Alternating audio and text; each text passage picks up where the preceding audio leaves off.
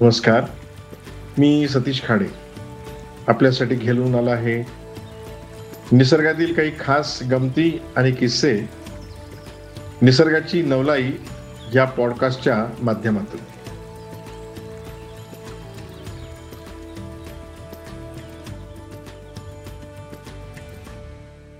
नमस्कार.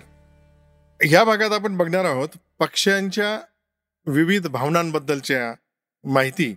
किंवा किस्से आणि पक्ष्यांच्या स्थलांतराबद्दल. स्थलांतर हे पक्ष्यांचंच खास वैशिष्ट्य आहे. भावनांच्या बाबत आपण एका एपिसोडमध्ये पाहिलं की पक्ष्यांच्या बुद्धिमत्तेबाबत. या याच्यात बघणार आहोत आपण त्यांच्या भावना. हे पक्ष्यांना प्रेम असतं. पक्ष्यांना बदले बदल्याची भावना असते. पक्ष्यांना दुःख होतं. पक्ष्यांना आनंद होतो. या अशा ज्या मूळ भावना आहेत या पक्ष्यांमध्येही अतिशय तीव्र आहेत किंवा त्या आपल्याला जाणवण्या इतक्या नोंदवण्या इतक्या प्रखर आहेत. स्क्रब जे पक्षी मागे वर्णन केलं होतं की ज्याला ज्याला चांगली बुद्धिमत्ता आहे आणि जो आपलं अन्न दोनशे ठिकाणी लपून ठे ठेवलेलं सुद्धा त्याला व्यवस्थित लक्षात दोनशे जागा लक्षात असतात. असा जो स्क्रब जे पक्षी आहे हा आपल्या रॉबिन पक्षासारखा दिसतो निळसर असतो आणि तेवढा छोटासा असतो.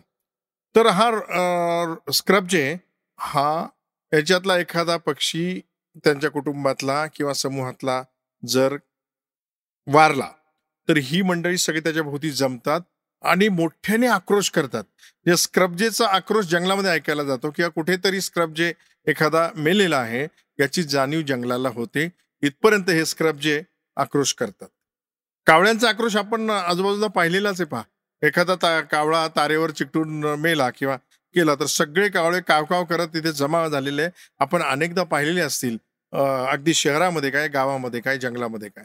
ते कावळ्यांच्या बाबतीत सुद्धा असं अशाच प्रकारे ते दुःख व्यक्त करतात. समूहातला आपला कोणी गेला तर त्यावेळी त्यांना होणारं दुःख आणि सगळ्यांनाच होतं. समूहाने ते व्यक्त करतात. कावळ्याच्या बदल्याचा बदला घेतो कावळा किंवा कावळ्याला राग किती येतो याचं एक उदाहरण मी स्वतः अनुभवलेलं आहे. एक कडे मी बसलो होतो माझे डोळे दाखवायला गेलो त्यावेळी. आणि दुसरा माझ्याबरोबरचा पेशंट होता त्याने सांगितलेला हा किस्सा आहे. की त्याला त्याचे डोळे डोळ्याला जखमा झालेल्या होत्या. काय झालं? सहज विचारलं म्हणून त्या माणसाने सांगितलं की माझ्या शेतामध्ये जे बाबळीचं आणि दोन तीन झाडं होती ती झाडं मी तोडली. ती तोडली तर त्या झाडावर कावळ्याचे घरट होतं. ते झाड तोडल्यामुळे ते कावळ्याचं घरट गेलं. मला यातली काहीच कल्पना नव्हती. नंतर झाडं तोडल्यानंतर काही दिवसांनी मी ज्यावेळी शेतावर मग कामासाठी गेलो दुसऱ्या तिसऱ्या दिवशी असेल तर कावळ्याने मला पाहिल्याबरोबर त्याने हवेतून येऊन माझ्या चेहऱ्यावर झेप घेतली आणि चोचेने माझा डोळा फोडण्याचा प्रयत्न केला. म्हणजे ह्याच माणसाने आपलं घरटं तोडलं हे त्याच्या लक्षात राहणं दुसऱ्या दिवशीपर्यंत त्याची वाट पाहणं आणि तो आल्यानंतर त्याच्या बरोबर डोळ्यावर हल्ला करणं हे जे आहे बदले म्हणजे बदले की आग म्हणजे त्याचा राग किती तीव्र असेल बघा कावळ्याचा. म्हणजे पक्ष्यांना राग येतो याचं एक ढळढळीत उदाहरण आहे. पक्ष्यांचं आणखीन एक उदाहरण मी अनुभवलं म्हणजे आमच्या शेतावर विहिरीवर असलेल्या सुगरणीचे खोपे. अशाच एका सुट्टीत फिरायला गेलो आणि ते खोपे पाहिल्यानंतर हे विणीचा हंगाम संपला असेल किंवा काही अंदाज आला नाही आणि हे घरटे आपल्याला आपल्या घरात इंटिरियरसाठी किंवा घरात बाल्कनीत टांगले तर छान दिसतील. म्हणून ते काढून आणले. ते संध्याकाळी घरी येऊन एक सहा सात खोपे होते. ते सहा सात खोपे बाहेर ओट्यावर ठेवले रात्री झोपी गेलो आणि सकाळी होताना त्या घरट्यातून चिवचिवाट ऐकायला यायला लागला. आणि आमच्या लक्षात आलं की अरे आपण मोठा अपराध केलेला आहे. की या घरट्यामध्ये ऑलरेडी पिलं आहेत. आपल्याला अजिबात कल्पना नाही आणि आपण आपल्या सोकॉल्ड आनंदासाठी किंवा सोकॉल्ड आपलं घर छान दिसण्यासाठी हे घेऊन चाललेलो आहोत. आणि मग लगेच आम्ही विचार केला की नाही हे आपण जाऊन परत तिथे पक्षी जिथून आणले होते घरटी तिथे आपण परत लावून टाकू. भले आपल्याला ते दोरीने बांधावं लागतील हरकत नाही आपण ते लावून टाकू. आम्ही तातडीने शेतावर गेलो आणि ती ज्या विहिरीच्या काठावरच्या झाडावर आहे त्याला आम्ही ते घरटी एक एक करून पुढच्या तासाचा दीड तासामध्ये बांधली. ते बांध बांधेपर्यंत आम्हाला काहीच कल्पना नव्हती बा. आम्ही तिथून बाजूला जाताना आजूबाजूचे सगळे सुग्रण पक्षी जे आहेत ते आले त्या विहिरीवर जमा झाले. बराच वेळ तिथे बसून राहिले. मग आम्ही पण झाडाच्या आडून हे सगळं बघत होतो काय चाललं ते. ते तो सोहळा असा होता की सगळे सुग्रण पक्षी ते टांगलेल्या झाडा खोप्याकडे आधी निरीक्षण केलं. मग जो ज्याचा खोपा होता त्याने आधी जवळ जाऊन बघितलं ते बांधलेलं आहे किंवा काय. आजूबाजूला फेरी मारली. म्हणजे आपल्यासाठी काही सापळा नाही ना आपल्याला काही प्रॉब्लेम नाही ना. असं कर केल्यानंतर मग हळूच एकाने त्या घरट्यात प्रवेश केला. नंतर त्याला लक्षात आलं की आपली बाळं सुरक्षित आहेत आपलं घरटही सुरक्षित आहे. बाहेर येऊन त्याने पंखाचा पंखा उडून इशाराही केला आणि आनंदही व्यक्त केला. त्यानंतर हे उरलेल्या सगळ्या खोपेवाल्यांनी त्याच पद्धतीने कृती केली. आणि आल्यानंतर सगळ्या सुग्रण हे अतिशय गंभीर वातावरण जे होतं की नक्की काय आपली बाळं कुठे गेली आपली घरटी कुठे गेली ती परत आली. ती आली तर आता मानवाचा काही डाव आहे का आपल्याला पकडण्याचा? त्याच्यातली गुढता गुढतेनंतर त्यांना आपली बाळं आणि घरटे सुरक्षित आहे हे कळल्यानंतर झालेला आनंद. ही सगळी जी गोष्ट आहे ती पाहिल्यानंतर याच्यात म्हणजे भावना प्रेम दुःख वात्सल्य या सगळ्या गोष्टी माणसा इतक्याच तीव्रतेने आम्हाला सुग्रण पक्षामध्ये दिसल्या हा स्वतः अनुभवलेला मी अनुभव आहे.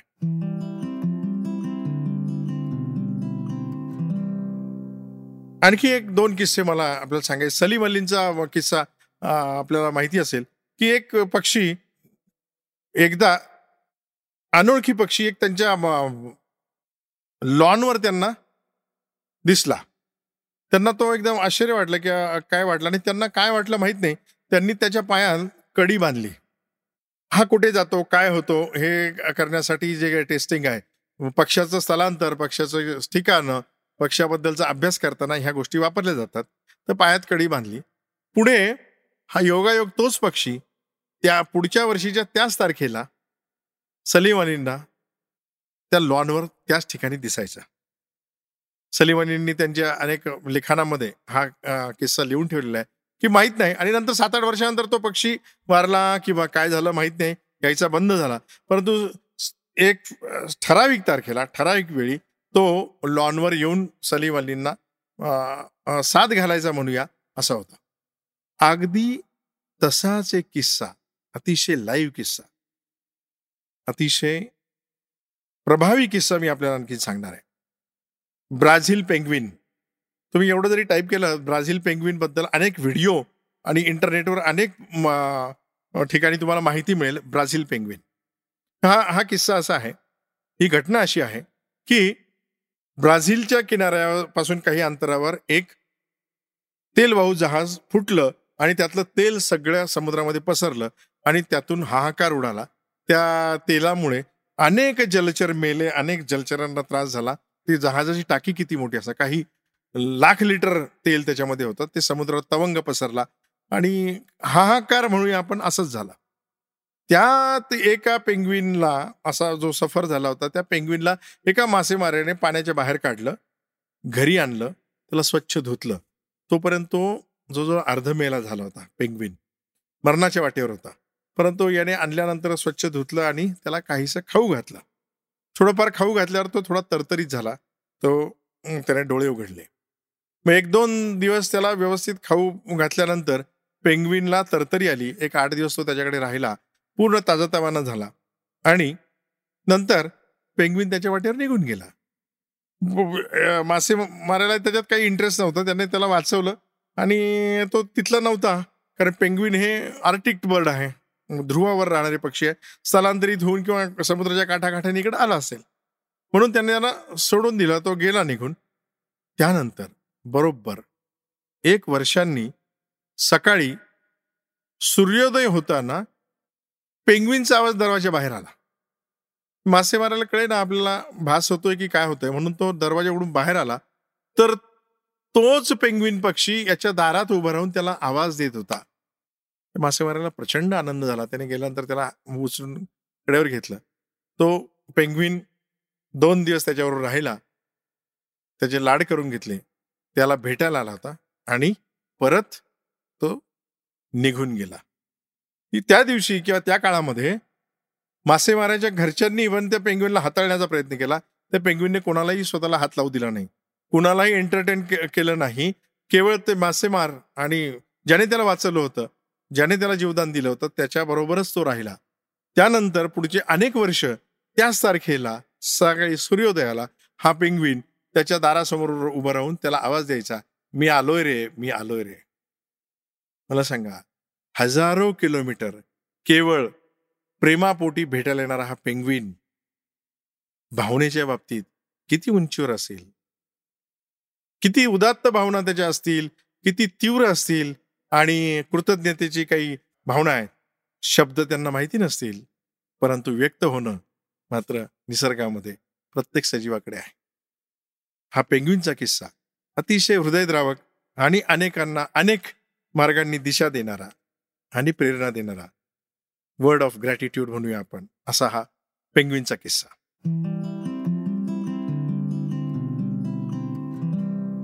भावना किती तीव्र असतात? कावळ्याची भावना बदलाची असो किंवा पेंग्विनची आपल्याबद्दल कृतज्ञता व्यक्त करण्याची असो किंवा स्क्रबजेचा किंवा कावळ्यांचा आक्रोश करण्याची असो. भावना तीव्र असतात. हे खरं. सुरुवातीच्या काही पहिल्या एपिसोडमध्ये मी म्हटलं होतं पा पक्ष्यांच्या बाबतीत की उत्क्रांतीचे अभ्यासक असं म्हणतात की संपूर्ण सजीवांमध्ये सगळ्यात प्रगत प्रजाती ही पक्ष्यांची समजली जाते. त्याचं कारणही तसंच आहे की त्यांचा मेंदू मेंदूचा आकार त्यांच्या पंखांचा आकार त्यांच्या शरीरात असलेलं चरबीचं प्रमाण या तुलनेत त्यांची भरारी त्यांचं उडणं त्यांची ताकद या सगळ्या गोष्टींचं जर बघितलं तर हे सगळं उत्क्रांत अति उत्क्रांत झाल्याचं वैशिष्ट्य आहे असं नमूद केलेलं आहे. आता त्यामुळेच म्हणजे स्थलांतर हा एक इतका मोठा विषय आहे पक्ष्यांच्या बाबतीत इतका मोठा अभ्यासाचा कुतूहलाचा आश्चर्याचा वेगवेगळे म्हणजे सगळी नवलाई च्या पराकोटीची नवलाई या स्थलांतरामध्ये आहे.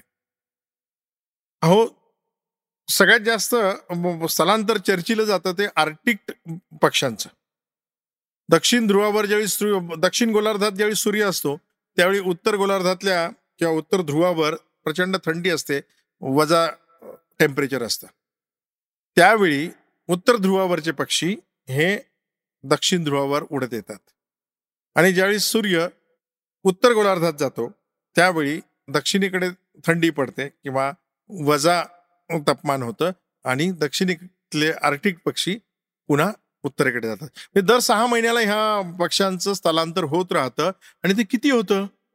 ते अंतर थोडं धिडगं नाही आहे पंधरा ते अठरा हजार किलोमीटर दर सहा महिन्याला हे पक्षी या ध्रुवावरनं त्या ध्रुवाला जातात.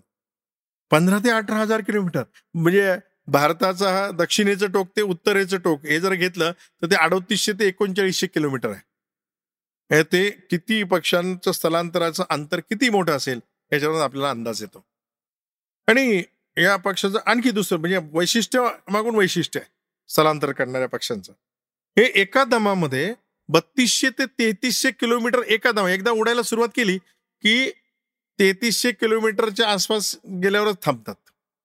काय क्षमता आहे? कुठलं फ्युएल असेल त्यांच्या शरीरामध्ये? कुठली ताकद आहे? अशी किती चरबी असते की ती तेहतीसशे किलोमीटर उडण्यासाठी त्यांच्या पंखामध्ये बळ ठेवते? अफाट आहे. अफाट आहे. हे बत्तीसशे तेहतीसशे किलोमीटर आज केल्यानंतर ते थांबत नाही ना पुढे. दुसऱ्या दिवशी परत पुढचा टप्पा त्यांचा तेवढाच असतो. हे पंधरा ते अठरा हजार किलोमीटर उडताना ते तेहतीसशे किलोमीटरचा एक एक टप्पा करतात. विमानं सुद्धा त्याच्या आत थांबावे लागतात इंधन भरण्यासाठी.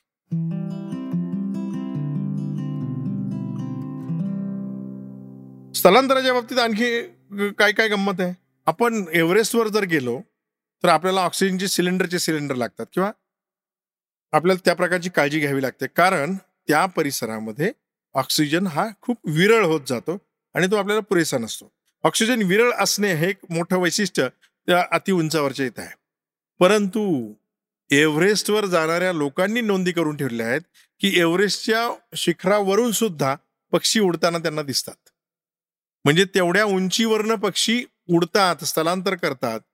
विचार करा पक्ष्यांना उडताना किती ऑक्सिजन लागत असेल आणि किती एनर्जी लागत असेल तरी सुद्धा इतक्या विरळ ऑक्सिजनमध्ये सुद्धा ती त्यांची एनर्जी टिकवतात म्हणजे त्यांची फुफ्फुसांची क्षमता काय असेल?